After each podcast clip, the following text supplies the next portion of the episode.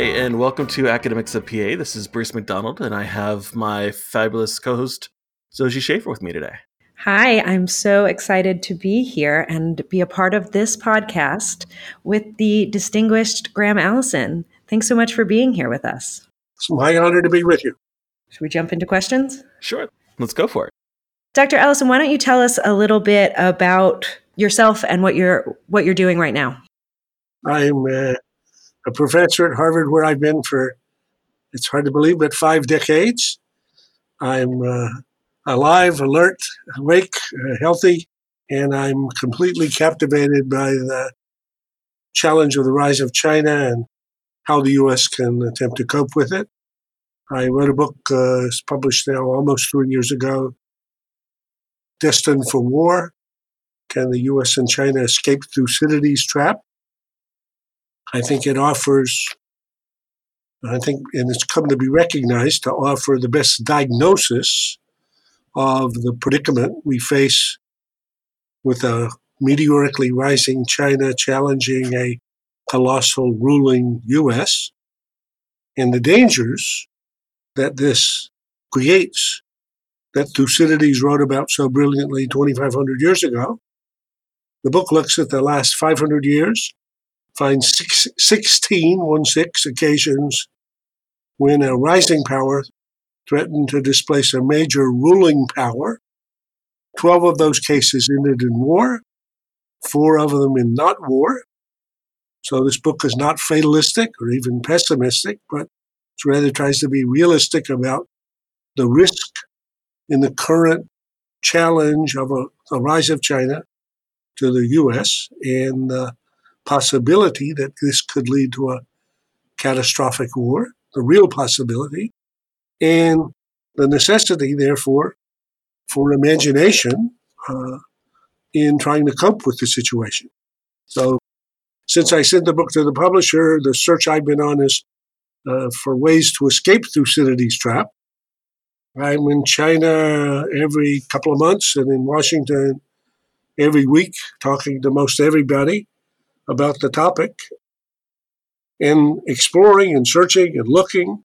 So I am still uh, puzzled about whether and how the U.S. can find a viable strategy for meeting this challenge. But I'm somewhat encouraged by the fact that if we go back to the analogy of the period right after World War II, in February 1946, so this six months after the war, George Kennan wrote his famous long telegram basically providing a diagnosis of the challenge that was going to be posed by a rising Soviet Union. And there was three or four years of confusion in Washington as people stumbled around looking for some way to develop what ultimately became the strategy for the US in the Cold War. And we now celebrate the people who did that as wise men, and they were, and they created an amazing strategy, and we managed to pursue it for four decades and ultimately to a successful outcome in the Cold War. So it's not surprising that there's been no brilliant idea that's popped to any one head, or certainly not to mine. I don't imagine that I have any, you know, ability to do this better than others. Unfortunately, talking to people at the highest levels in both governments, there's certainly no monopoly of wisdom there. So this is a great opportunity for the whole community of scholarship. I'm sorry to give you a whole lecture on the subject, but I was working on it this morning. So the whole community to say, okay, so nobody has a monopoly on imagination and strategizing. Uh, so who's got a good idea? Well, we are fascinated in your advocacy work and your work with go- directly with government. But why don't we jump back and why don't you tell us about um, how you came to the academy and some of your early scholarship? Well, I, uh, as I said to uh, Bruce uh, when he sent me the note, uh, normally I would, my secretary would say, "Well, how big is the footprint of the podcast?" And then uh, probably I wouldn't have done this, but when she said, "Well, it was from NC State," I said, "Okay, I, am in, I'm in favor of that because I, I, appreciate it. I'm a proud Tar Heel. Uh, I was born in Charlotte, North Carolina. My father went to NC State. My family was all educated. I mean, I went originally to Davidson, my brother went to Davidson, my sister went to Duke. Uh, so, uh, and I have probably, well, I certainly have more old friends uh, from my kindergarten, grade school, high school, you know, in Charlotte, or in that I that I became friends with, than from anywhere else. So I'm I'm very partial towards North Carolina, and I keep up with it as much as I can. My brother still lives in Charlotte. So, in any case, that my background, I uh, had never. I mean, I, I didn't come from. My father didn't actually graduate from NC State. He went there, but he didn't graduate. So I didn't come from a family that put that much value on education. I certainly nobody in our family had been an academic. When I became a, a professor here at Harvard, when I would go back to Charlotte to see my dad, he would often take me to the Kiwanis Club and he would introduce me as his son, who he was proud of, but he had sent off to Harvard to be educated. And unfortunately, he never graduated, and he was now in the 34th grade. He never got a job. he just hanging around the same place, and as far as he could say, could tell not really doing much. Uh, uh, so he he was a businessman and was wishful that I would have come back and become part of the what was then the Allison Fence Company. So I my career I think has been somewhat accidental, like I suspect almost all are. Uh, I had a good fortune to go to Davidson originally for two years and then to transfer to Harvard. I had great teachers at Harvard, including Crane Brinton, a famous historian. I won a Marshall Scholarship and went two years to Oxford, where I studied analytic philosophy and almost almost became an analytic philosopher. I came back to Harvard, confused about what I would be likely to do, but uh, to the political science department, which at Harvard is called government, because at the time there were a number of people in it who were interested in not just the academic discipline in political science, but also of you know in government. Uh, actually, my advisor when I arrived back here was Henry Kissinger. So oh, wow. we've been friends and colleagues ever since. He's just uh, turned uh, recently 96, and his mind is still alert, alive, active. I'm going to see him next week. So uh, uh, I'd say a succession of extremely fortunate accidents and pieces of grace and good fortune. And uh, kind of one thing led to the other. And interestingly, I think in terms of the intellectual roots of my both interests and uh, strengths, if I hadn't been become seriously interested in analytic philosophy uh, and uh, works like Gilbert Ryle, who is a famous philosopher at Oxford, who wrote The Concept of Mind, or or Isaiah Berlin, Philip Strawson, or A.J. Ayer, I probably wouldn't have become as interested in the conceptualization or what ultimately became conceptual frameworks uh, for my book on the Cuban Missile Crisis, uh, where uh, from an from a philosopher, analytic philosopher's point of view, they make a big distinction between what John Austin called words and things. And things are things in the real world, and words are concepts we use for trying to refer to them. And in that is a long, you know, that's a long trail, but the con- the notion that we see things through conceptual lenses that powerfully impact what we see and what we think is going on was actually one of the core ideas for in Wittgenstein, who was one of the uh, leading, you know, 20th century analytic philosophers. So that's probably too long an answer, but it was a set of twists and turns, a lot of accidents and good fortune. And uh, it's been a very rewarding career. I regard myself as extremely fortunate. And uh, so when I have uh, students, I try to encourage them to you know, take full advantage of their opportunities. We had uh, Jim Mattis here uh, to talk about applied history uh, and wrestle a bit on Thursday. And it's, a very interesting, I mean, just to the question of how careers evolve. He's almost, he and I are almost the same age. He was at a, some small college in Washington State that I had never heard of before I, you know, uh, before I prepared to, to uh, have him as a visitor for the day. He was drafted to go to Vietnam, and he never thought of going in the military before. It's not clear he actually graduated from college. There's a little ambiguity about that. But so he's not an educated person, if you would take it in terms of his formal education. But in the Marines, they kept assigning him at every, and he he he commanded troops at every level up to the highest. Uh, so at every level, the in the Marine Corps, he would get a reading assignment of books that he had to read. And by the time, and I knew this separately, so he became fascinated by learning by reading. Remarkable uh, discovery. And uh, by the time he uh, left Stanford, well, he was a you know fellow out at Stanford before he went to uh, to become Secretary of Defense. He had a library of seven thousand volumes. I know this from somebody else, and this person was suspicious about this library because when he went to Stanford, he he said the only requirement he, he lives very modestly.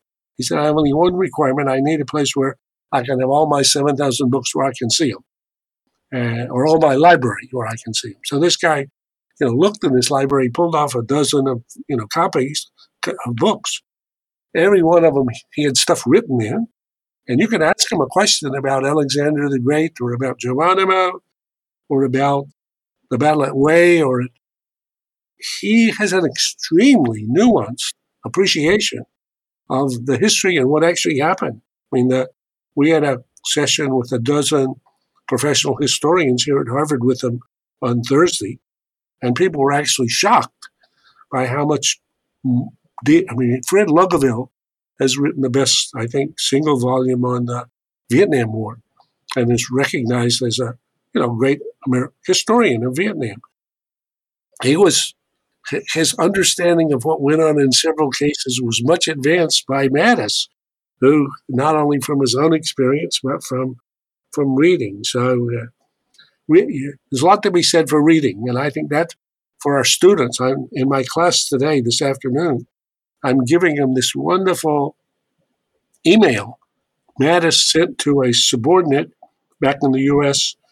in November 2003 from Iraq. So uh, here's Mattis. He's in the command of a, you know, forces in Iraq that have just toppled Saddam. This guy's asked him a question.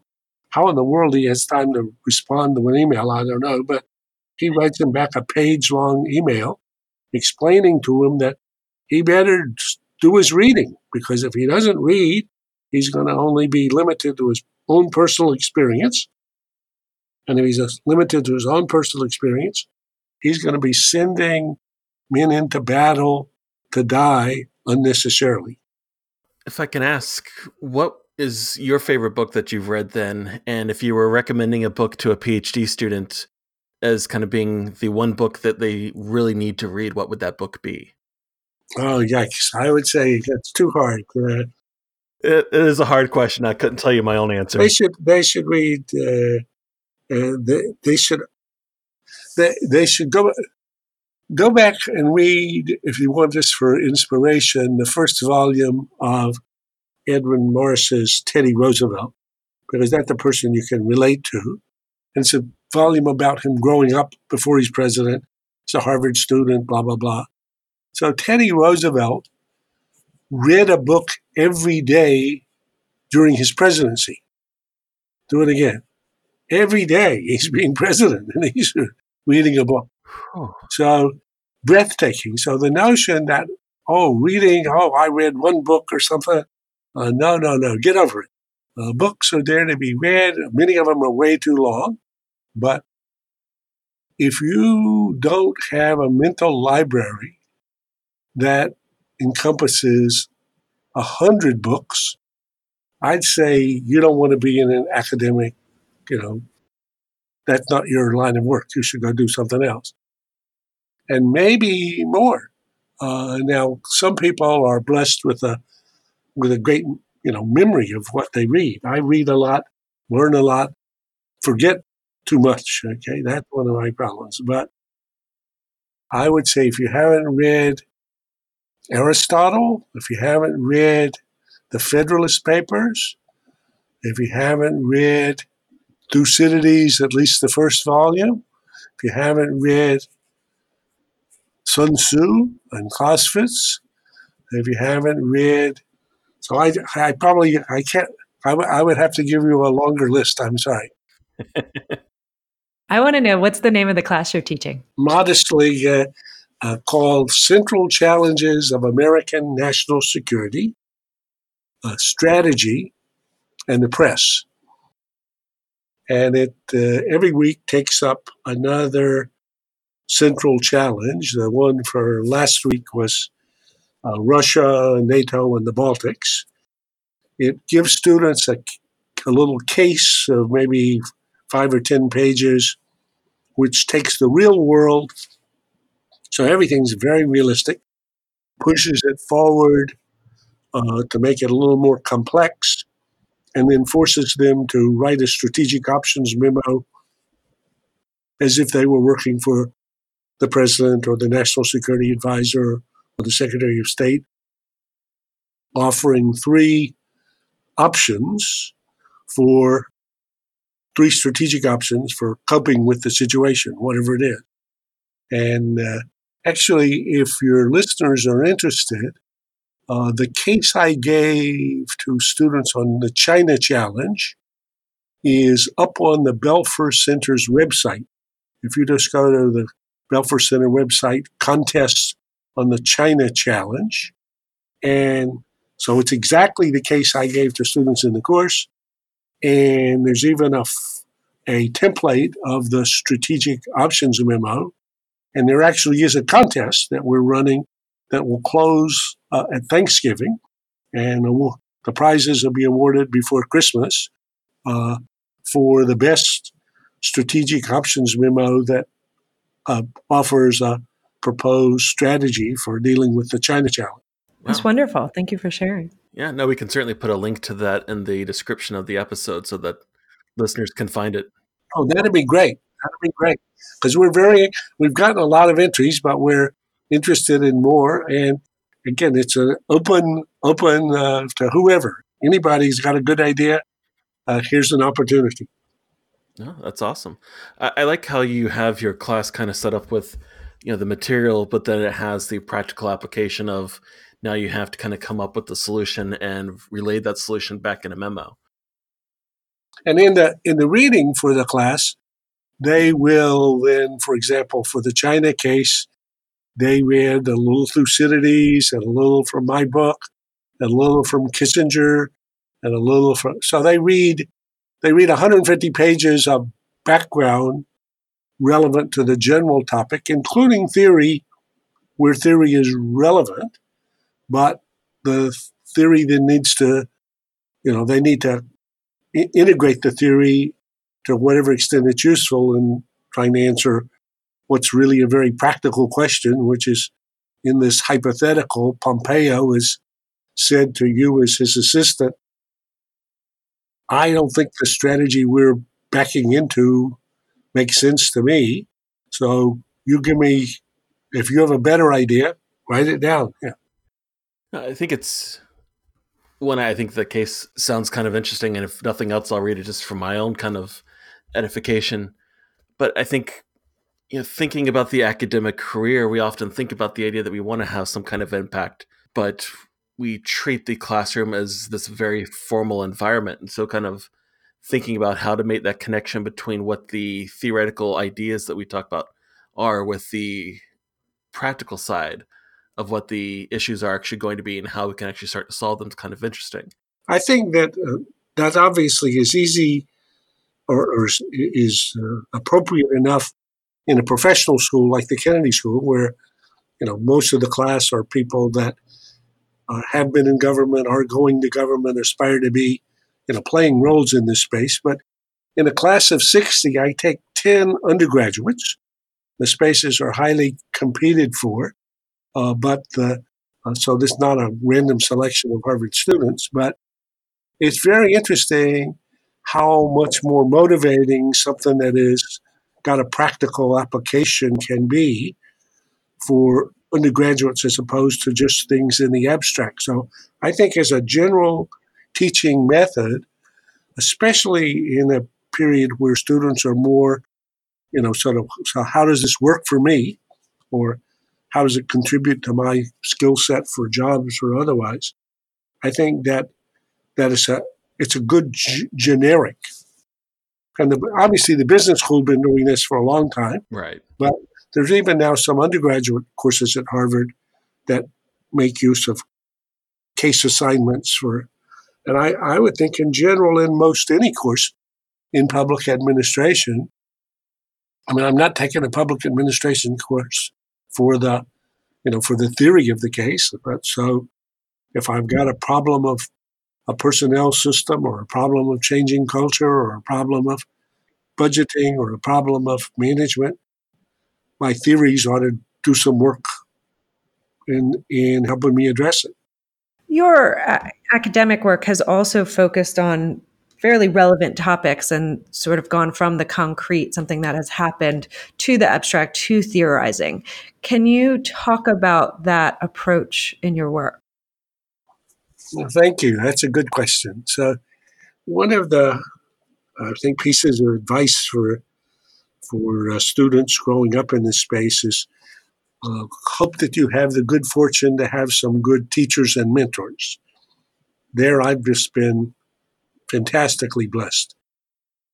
But I think when you find one or have one, then try to learn as much as you can and be as helpful as you can because then you'll learn more.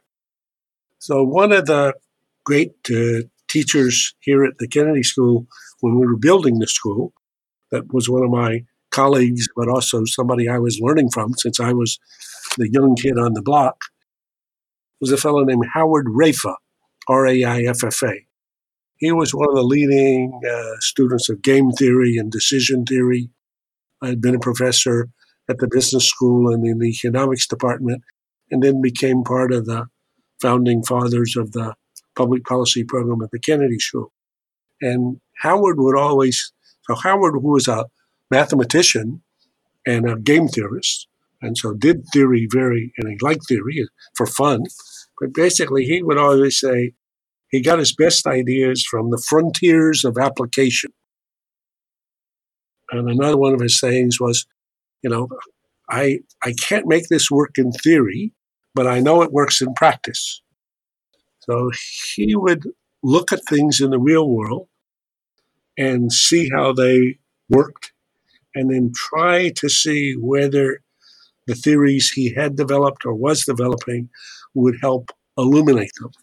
And I think that uh, tension between practical applications and theories is an extremely healthy way to advance theory. So if the theory is not helping me clarify why this, you know, whatever personnel structure and and incentives and practices is failing and this other one is succeeding, well, it's probably not a very helpful theory. Uh, and if I look at the, in both cases, they seem to be, quote, or at least they say they're applying or using this manual for whatever. But lo and behold, and this one is working and this one's not. Maybe there's some other variables, you know, that the that we haven't taken into account of. So I, I, I think actually the the the relationship is a health is a healthy one, and that in the academic disciplines in which these have become detached, often uh, of, I would say that's in the economic theory realm. You see people just spinning stories for their own sake, but that don't much connect anything. And increasingly in the in the real world of practice, people saying, you know, for you guys, you know, you've predicted uh, 11 of the last two recessions. So you're now coming telling me you're predicting another recession. I don't, I, am busy. I have a real job. So thank you very much. Uh, leave me alone. I think uh, the listeners of our podcast probably know a lot of the events that you have written about, but maybe you could talk uh, a little more specifically about some of those things that you saw in your early career that inspired you to write some of the works we all know. Well, uh, one of the questions I think Bruce had sent was about how did you ever end up, uh, you know, in the defense or security focus. So mm-hmm. I had arrived at Oxford in the fall of 1962. Uh, so I graduated in uh, whatever June of 1962. So I get on a boat and arrive in Oxford in whatever September, and in October there's the Cuban Missile Crisis, and particularly from the British press perspective, this looked like an occasion where when the British wrote about it in a much more even handed way, where some combination of crazy Soviets and crazy Americans were now going to blow up the world. And it struck me that here I was 22 years old. This is a bad idea. My life may end pretty, pretty early in this in this odyssey. So, and talking to English friends about it, here we are, you know, just living in this little island, hopeless, helpless. It's all over our heads, nothing for us to do. So it made a very deep impression on me. Uh, and uh, then fortunately we survived. So I, I became, I think, probably fascinated by it. And when I came back to Harvard in 1964 to become, become a graduate student, fortunately I took a course from Richard Neustadt, who was a great student of presidential power.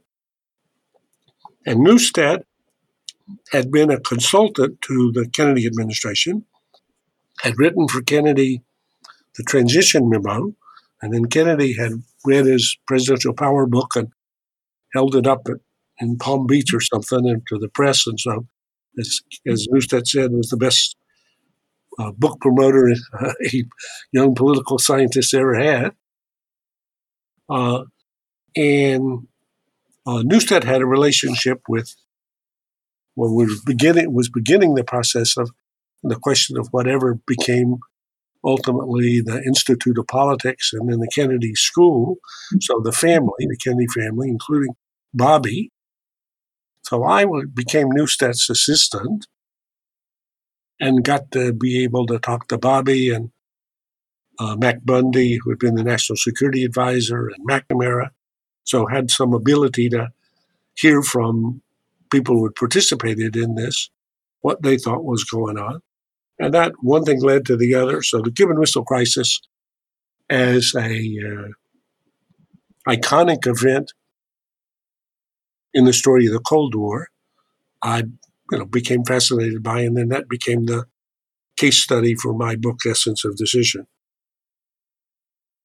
So I think that was the the the nuclear thread, which runs through my career, and which remains a central part of my interests, was that the nuclear arsenals that had been acquired by the time of the Cuban Missile Crisis, and certainly now today, I mean, at the time of the missile crisis, had there been a, had this ended up in a nuclear war, which Kennedy thought, really thought the chances were about one in three that would come out that way, one would have killed several hundred million people. So that's an event beyond, you know, history. And today, with the arsenals that the U.S. and the Soviets have, uh, or Russians and, and uh, and the U.S. and now even the Chinese, you know, might succeed in killing everybody. So you could actually right. you could imagine extinguishing life on Earth. Uh, so the whole idea is just crazy. So preventing a general nuclear war is a necessary condition for addressing any other issue, and therefore compelling in that regard. And uh, I came to believe that, and I believe that today. Yeah. It's an amazing story. So I was about to ask, you know, given this kind of background, you've had a the kind of transition back and forth between the academic side of things and the practice side of things where you've actually been able to kind of be part of the conversation and kind of make a difference in a way that I think most of us kind of go into an academic career wanting to eventually have. So I think my kind of curiosity is how did you kind of get into the aspect of you know that practitioner with the academic side and how have you managed it over the years? Well, good question. I think again the the accidents of history. Uh, we all maybe imagine that we plan out things, but accidents are the you know big, big, big component. So I think many academics, uh, uh, especially in practical subjects like you know, public policy or in public administration, you know, they're not studying it for that for its artistry or for or uh, they're it's not like studying just music for music theory. It's about uh, hoping to make the world a little bit better place. And if you can do that by uh, helping write something that clarifies a topic and allows people to make a wiser choice, you know, good. And if you have a chance to play a role in the process, that's a whole different set of challenges, but also great. And I think increasingly, when we have a strange government uh, in which a huge number of people from outside go inside the government with changes of administration. I mean, unlike any other government, I think, in the world, uh, not just the president and not just the cabinet officer, but the, the deputy cabinet officer and the under cabinet officer and the assistant cabinet officer, and now increasingly the deputy assistant. So, way down the structure, there are opportunities for people to uh, to participate. And again, by again, good fortune of or the accident of history, Caspar Weinberger was a big Harvard uh, fan. I was building the Kennedy School. I don't quite remember who brought him into our orbit, but somebody. And uh, he and I became friendly. So when he became Secretary of Defense, when Reagan became president in 1981, he tried to get me to come and you know join him in the in the at the Pentagon. I had become dean in 1977, and I was you know in the beginning of a building program with a with a plan that had been laid down and which I was committed to. So I told him I couldn't do that, and but I would come and see him from time to time because he he had been a very smart guy, graduate of Harvard Law School. Uh, he had been Reagan's budget director in California, so he had a very personal, close relationship with with Reagan. But he didn't know much about national security and defense, and appreciated having somebody who's, you know, interests those who were to just talk to candidly. Uh, and so we kept talking, and then eventually I became, on a part time basis, his special advisor. It was probably like in 83, 84, 85, 86 for three or four years, where I would go and spend a day a week at the Pentagon, even while I was deaning, and then a couple of months in the summer. And I found that extremely rewarding because mainly because of the personal relationship I could work on any problem that he wanted me to work on. And if you were working with the authority of the secretary, you had, you know, pretty broad swath. So that was a great opportunity. And then when I'm a Democrat, just because I came from North Carolina when there, were only Democrats in North Carolina, or at least that was the only thing I knew about in our family. So uh, when and I had gotten to know Clinton oh, somewhere or another. Uh, so when Clinton became president in 1993, on inauguration day, he said to me, because uh, we'd been talking before, I'd written something about the danger of loose nukes with the collapse of the Soviet Union. He said, I want you to go be my Assistant Secretary of Defense responsible for all the nuclear weapons left outside of Russia. And uh, if uh, I want them all rounded up uh, securely and uh, ideally returned to Russia or where we take them, but in any case, not in these other countries. And anytime any one of them explodes, that's going to be your ass. that was a great job. And so I basically had you know, one compelling cause every day when I would go to work.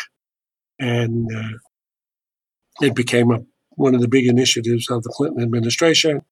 And I think one of the great accomplishments of the, of the Clinton administration. There were lots and lots of people that worked on it. It would never have been possible without the Nunn Lugar legislation that Sam Nunn and Dick Lugar, two great bipartisan congressional leaders, you know, did. It wouldn't have been possible without the president's buy-in completely and whatever. But in any case, that was a great job. This is just a follow-up to that and something I'm really interested in. But bal- balancing that expertise with politics, right? And so recognizing that maybe you know what's best, but how do you work well with elected officials? How do you frame things specifically for them? What about your character or how you did that work? Do you feel um, in, made politicians so excited to work with you, so happy to work with you, so comfortable working with you? Well, that's again a great question. So, uh, and I wish that so happy, so grateful, so comfortable. Yeah. I hope that was an accurate description, but not necessarily. So one of the one of the things about people in the academy, you know, is a quote, they don't suffer fools or something. Close quote. If you can't suffer fools, you can't survive in Washington. Lots and lots of people go there, and I certainly made this mistake over and over, thinking that because I'm smarter than you are, I just tell you what it is and you do what I say. So the answer is, that's not not correct. Not correct and uh, trying to understand the mores of the members of the Congress and of the parts of the military and the parts of the bureaucracy.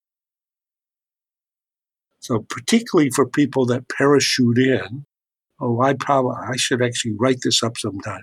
You know, the 99 uh, initial errors that you make when you parachute in imagining that you know the answer and that you need to simply tell people that are working there, you know, what's to be done.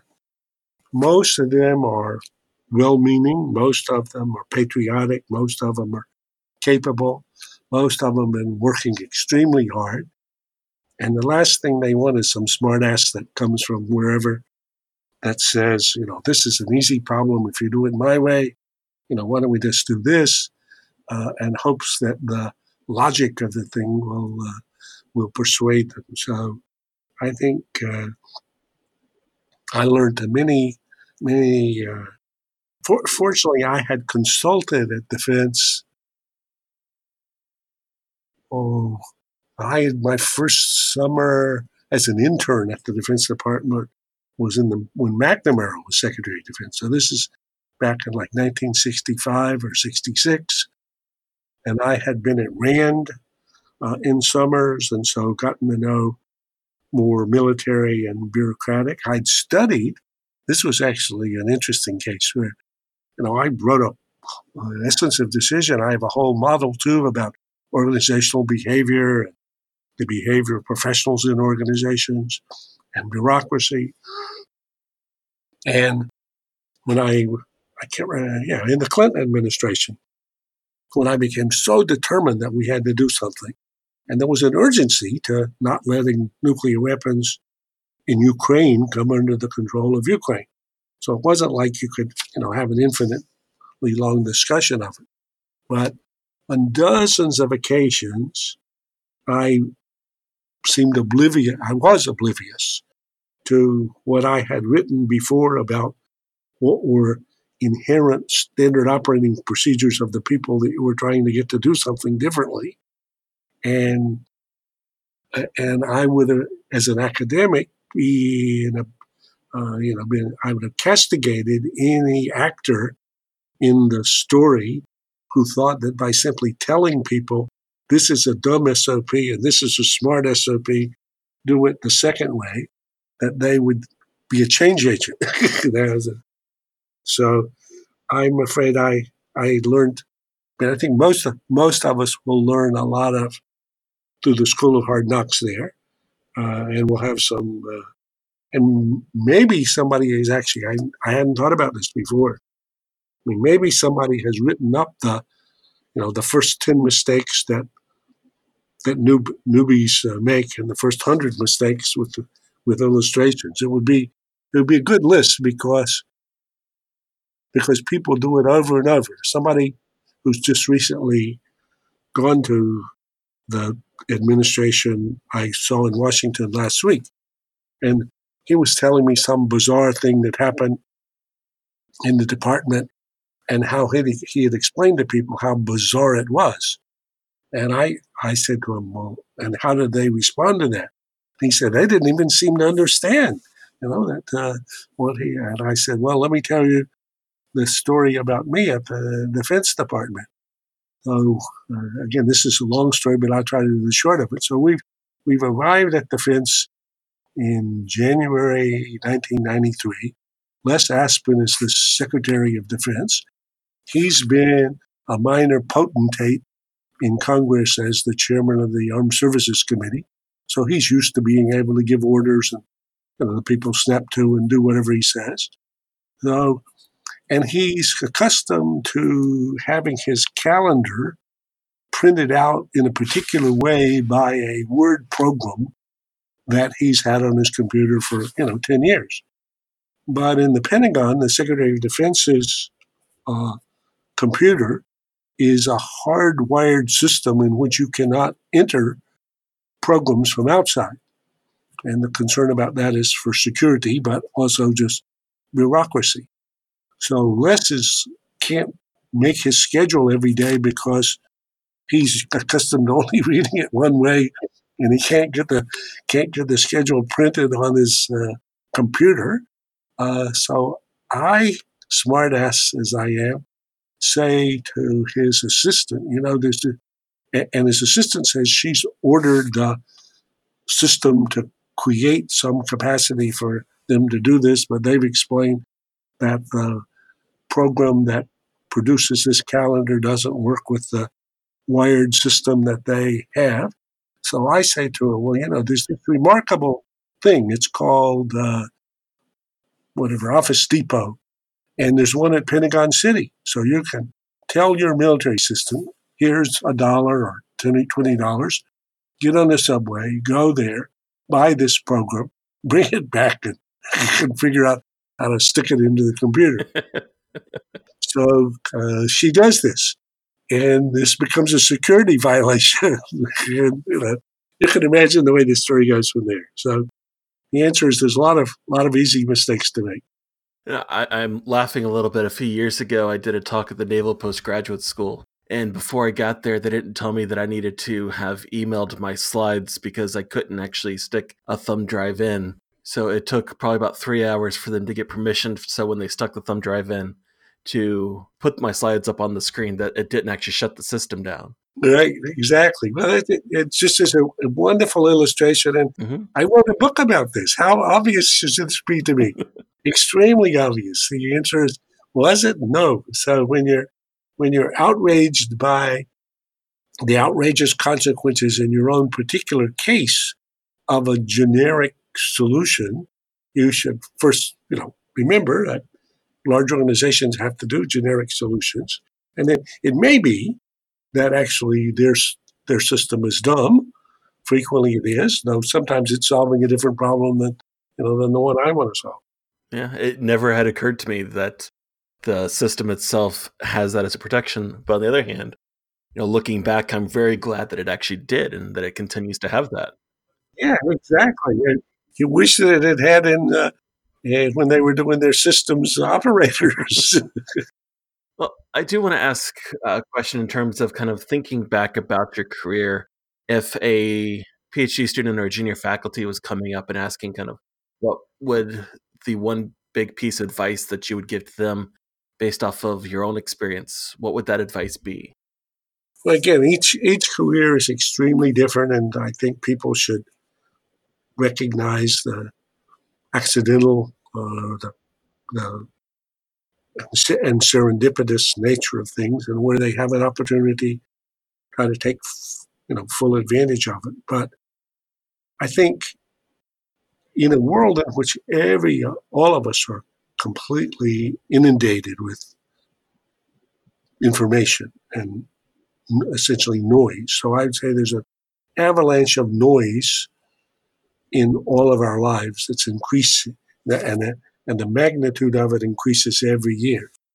So it's just impossible to get through hardly your emails, much less you know the news, much less the relevant articles in the magazine, much less the this and that. So I think to the extent that younger scholars can find their way to a good problem about which they have some insight or a good idea and write up something in a manner that is uh, that that clarifies the problem or makes a contribution. So when I'm looking at younger scholars now, if I find somebody that's written one good, short, clear piece that I can read, that actually adds something significant to the topic, I all of a sudden put them in a new category. So I've gotten to the stage of life where I have a half dozen research assistants that work for me on various topics and the topics that I follow, mainly China, but others as well. And for articles, let's say, for example, in the recent foreign affairs or national interests that look of interest, potentially interesting to me, I give them first to a research assistant and I ask, I, I, the assignment is simply called ADS, ADDS question mark. And the question is, does this article add anything to the sum of knowledge that's not well known that I also know? And 80% of them come back no ads. And so that saves me a lot of time, assuming that they do it, that they do a good job. So I, I think that finding your way to a topic on which you think you can make a contribution and then producing you know something that really advances the topic and where you believe and where your advisor and your colleagues say you know this actually adds. Well we think this was just a wonderful conversation and we appreciate your insight greatly. We don't want to keep you any longer although we feel like we could do this all day no, I'm I'm honored to be with you. I think this has been a very interesting conversation. You made me think of things that I hadn't thought about before. And I think actually uh, I'll look around and ask my research assistants to look around to see if anyone has written, you know, the top 10 or top 20 mistakes that uh, outsiders make when parachuting into, you know, into government. And if you, if either of you know of any or find one, send it along. Yeah. Uh, if, you, if you find it yeah. or if you write it, let us know. We'll have you back to talk about it. Okay, well, I if I can, I'm hoping not to write it, but I'm hoping to find it. So I'll I'll look and see. So thank you very much. Thank you. Thank you.